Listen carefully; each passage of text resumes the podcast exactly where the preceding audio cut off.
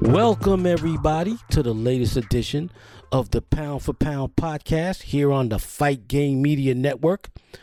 This is your host, Robert Silva, and today I will be running down and recapping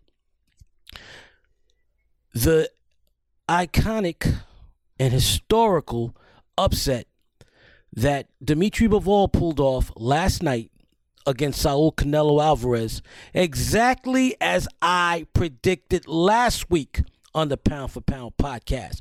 Bivol, for those who listened and for those who didn't listen, go back in the archives and go mid, midway through the show. It's about a five minute uh, segment on last week's uh, podcast where I stated how Dimitri Bivol would win, and Bivol did exactly what I said he would do to win, as I predicted, a convincing 12 round unanimous decision.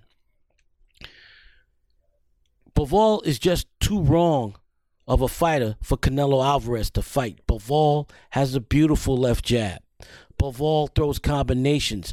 Bivol, like I said on last week's podcast, doesn't know how to lose. The man has lost maybe 11 or 12 rounds throughout his entire now 20 fight career. He doesn't know how to lose. And when you fight a guy with those type of skills that doesn't know how to lose, historically, he is extremely difficult to defeat. Now on to recapping the entire 12 rounds. Round one, Bivol came off and he dominated the first round by using that beautiful left jab of his. He landed that jab at will. Canelo landed a couple of nice, decent body shots, but not enough, not enough to offset the beautiful jab that Bivol used in the first round. Rounds two, three, and four, I gave to Canelo off of aggression. Uh, Canelo from rounds two to four. This is this is what I believe. But Canelo saw in the first round that Bivol had that incredible left jab, and Canelo was like, you know what? I've got to up my ante. I've got to up up my aggression. I got to up my offensive output. And from rounds two to four, I had him edge had him edging out all three rounds on the basis of his body work and his aggression. And Bivol stayed comfortable. Bivol stayed relaxed. Not at one time did Bivol pa- panic. He continued to jab and he landed his own shots, just not as potent or as effective as Canelo. So after four rounds, I had it three rounds to one Canelo. Fifth round, Canelo amps amps up his aggression again, and midway through the round, Bivol lands a beautiful 3 4 point, a punch combination where two beautiful right crosses landed, and Canelo looked for a brief second to be stunned as he backed up against the ropes. This, ladies and gentlemen, I believe was the turning point of the fight because A, Bivol saw that he could hurt Canelo, and B, five rounds, and Canelo, although he's landed some hard body shots and a couple of wicked hooks and uh, right crosses to Bivol's chin has not moved Bivol. Bivol sees that Canelo cannot hurt him. And beginning with that flurry in the fifth round, Bivol began to dominate. Sixth round, it was all Bivol as he began to land three, four punch combinations, and he began he began to triple and quadruple that beautiful left jab of his. That left jab is a work of art. Bivol, in my opinion, is a better version of the former German middleweight world middleweight champion Felix Sturm, who was eg- egregiously robbed in his fight against Oscar De La Hoya back in 2004, one of the worst robberies in boxing history, as Sturm basically defeated Oscar De La Hoya with his battering ram of a left jab. Bivol has that type of jab, but he throws better combinations. He's got better ring generalship than Felix Sturm ever had. Round seven and round eight, more of the same. As Bivol began to back up Canelo, Canelo looked very tired, and Canelo began to go up against the ropes inexplicably at the time I thought, but no, he was tired. He was trying to get that second win, but Bivol never put the never took the foot off the pedal. Now he was the aggressor behind that beautiful jab of his. Round nine, Canelo sensed desperation, and Eddie Reynoso probably told him in his corner he needed to win every round from this point on. Round nine, Canelo was the best round of was his best round of the fight. Landed several thudding combinations to the body, and in my opinion, easily won that round. But the tank was empty. He threw everything out in the ninth round, and no, he couldn't hurt Bivol. And Bivol landed his own shots, and Bivol was smiling, and he was comfortable and relaxed, and he never stopped pumping that jab. Rounds 10 through 12 was all Bivol behind that jab. Quad, like I said, quadrupling that jab, tripling that jab, landing combination after combination on Canelo. All I heard all week was, oh, what a great defensive fighter, Saul Canelo Alvarez. Oh, oh, he's going to make Bivol miss and pay. No, he didn't. Bivol landed twice as many punches as Canelo did throughout the whole fight. Bivol had his way because, like I predicted, when you have a jab like Bivol's, it's tough to beat a man with that ring generalship and that great of a jab who throws combination and who doesn't know how to lose. Bivol finished strong, sweeping the last three rounds, winning a unanimous decision, and I and I had it 116-112, eight rounds to four. Bivol just like the three judges had it 115 113 i don't understand how they had canelo winning the first four rounds because i thought Bivol clearly won round one and i agree that, that canelo won round two three and four that being said the three judges saw the fight the same way i did from round five on. They like myself gave Bivol seven of the last eight rounds. Bivol wins the unanimous decision, and Bivol sets himself up for a lucrative rematch with Canelo because Canelo put in a rematch clause that if he was to lose uh, to uh, he'd have the opportunity to seek an immediate rematch. I'm going to give Saul Canelo Alvarez some free advice. Leave Dimitri Bivol alone. Leave this Russian general in the ring alone because in the rematch, I guarantee Bivol will splatter Canelo's carcass across the ring. He's not beating Bivol. Bivol, like I said last week, is the same type of fighter that gives Canelo problems because he has great counterpunching ability and he has Canelo's kryptonite. What's that? a beautiful jab. Look at the, his toughest fights in his career against Austin Trout, Floyd Mayweather, Erislandy Lara, and the first fight with Triple G. All four fighters employed beautiful jabs in that fight. And that's what Bivol did. Canelo has no answer for that. No answer. Yeah, maybe he ups it and tries to get into a brawl, but Bivol's counter-punching prowess will put Canelo to sleep if Canelo amps up his offense more so in the next fight than he did in this fight. Because in this fight, there were points where Canelo was doing nothing, where Canelo was laying up against the ropes, looking exhausted and gassed. Now, Canelo fans are going to say he took this kid like too lightly. Uh, no. Canelo Alvarez takes no one lightly. Canelo Alvarez is as hungry at 31 as he was when he was 15 the day he turned pro. Canelo wants to prove to the world that he is the greatest Mexican fighter of all time. So, in order for him to do that, he has to continue to win in a dominant fashion. Canelo did not take this young man lightly. Canelo, I believe, believe that no one could beat him. And you know what? When you're an all time great fighter, you should believe no one can beat you. But this time, he went one division up to, to, too too much. And oh, and I forgot to mention this.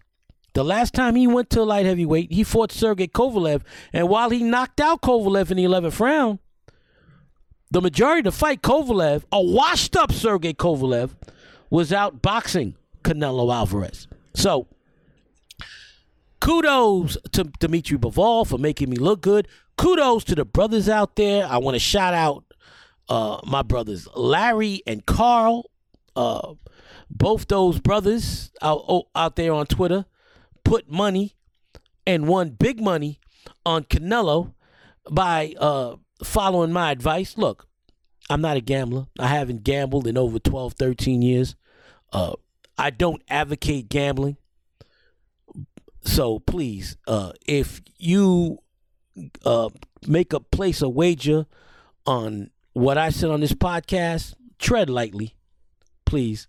I don't want anybody. I don't want anybody's wife calling me at three in the morning talking about it's because of you we lost the house.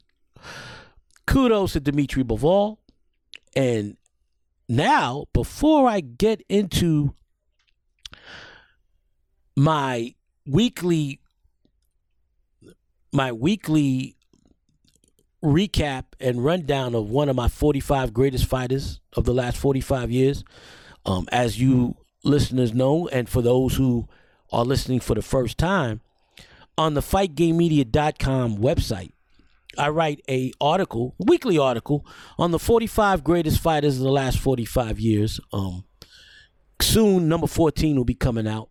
Well, this podcast dedicates the second half of each episode t- to me reading an uh, an excerpt from the series. And today I'm reading the number 41 fighter of the last 45 years, and that is Terrence Bud Crawford.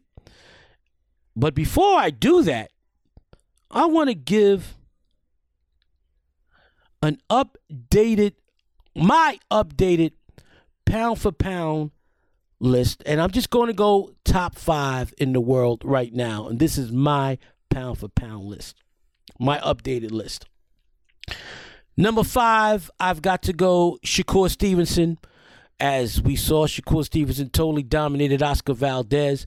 Uh, I predict by next year Shakur will be number one on this list. Right now, he's number five.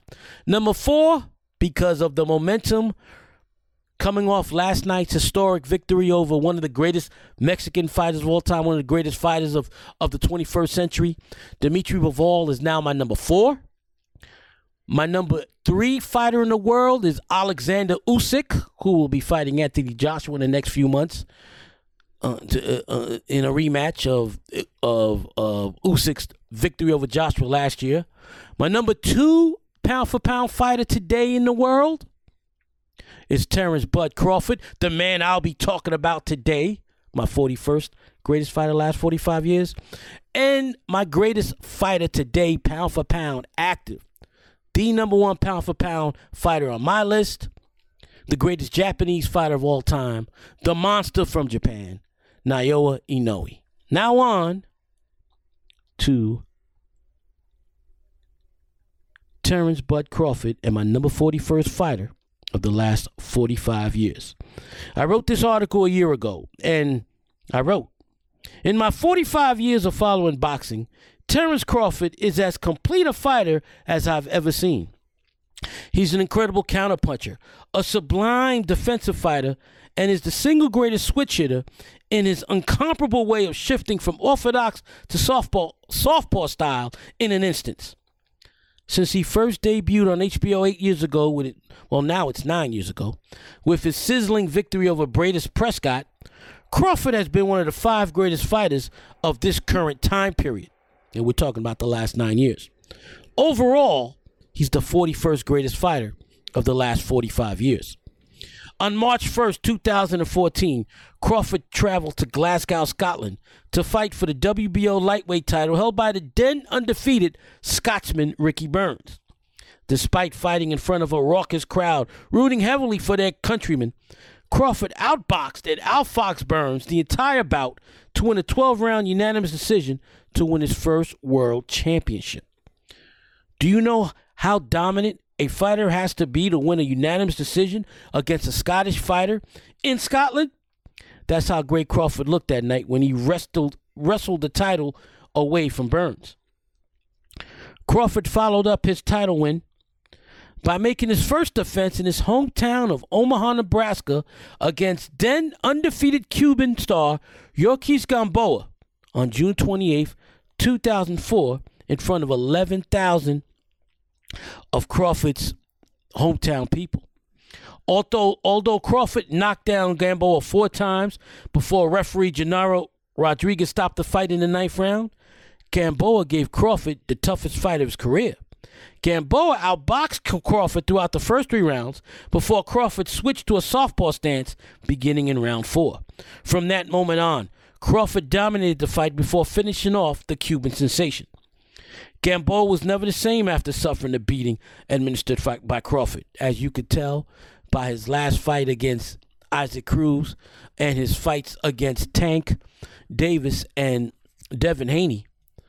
Yorkis Gamboa has no no business fighting in the ring. He's a walking corpse and he's a walking uh, comatose victim. Okay. Crawford closed out 2014 by handily defeating Mexican warrior Ray Beltran in a 12 round shutout to claim his first Ring Magazine World Championship. Feeling that he had nothing left to accomplish at 135 pounds, Crawford began 2015 by moving up to the 140 pound junior welterweight division. Crawford moved up to the 140 pound division on April 18, 2015, April 18, 2015, to fight for the vacant WBO title. In what has become a staple of his championship fights, Crawford put on a virtuoso performance, stopping Thomas Dulorme in the sixth round to win the title. This was the beginning of a two year reign that saw the division's most dominant champion since the early 1980s reign of Aaron the Hawk Pryor. After two successful defenses, Crawford took on Victor Postol for the, univ- for the unification of the WBC and WBO titles. Postol was supposed to be Crawford's stiffest test, as he was considered by many boxing esper- experts as the class of the division. On July 23, 2016, Crawford put on a dazzling display of boxing. Crawford had Postol dizzy the entire night as Postol was unable to utilize his incredible left jab once Crawford turned southpaw in the second round. Crawford's side to side movement and his counters over Postol's jab were too much for his opponent to overcome. overcome. All Postol could do was survive the 12 round decision, the distance rather, as he was totally outclassed. Another virtuoso performance by the Omaha, Nebraska native. The only thing left to accomplish at 140 was to unify all the belts. After two more successful defenses of his titles, the WBC, WBO, and Ring Magazine super lightweight champion Crawford faced WBA and IBF champion Julius Indongo, Indongo in an attempt to become the first undisputed 140 pound champion in almost 15 years on August 19th, 2017. Indongo was considered a dangerous opponent for Crawford, as the Nam- Nambian was a powerful puncher with a southpaw style. From the opening round, Crawford fought as a southpaw, which totally confused the much taller Indongo. In the second round, he dropped Indongo with a vicious right to the body. Then in the third round, Crawford became the undisputed 140 pound champion of the world with a spectacular left hook to Indongo's stomach that left him drowning on the canvas. After cleaning out after cleaning out the 140 pound division, the next step for Crawford was to move up and invade the single most talented division historically in boxing, the 147 pound division. On June 9th, 2018, Crawford completely dominated the, the Aussie Jeff Horn before referee Robert Byrd mercifully stopped the fight in the ninth round. Crawford won the WBO welterweight title with this one sided beating of Jeff Horn. Since then, Crawford has successfully defended his title five times against less than stellar opposition. In order for Crawford to gain traction on my list, and this being the greatest fighters of the last 45 years, he must face and defeat Errol Spence, the other great welterweight of his generation. Until they face each other, Crawford is stuck at number 41, and Spence is on the outside looking in as far as being a member of the 45 greatest fighters of the last 45 years.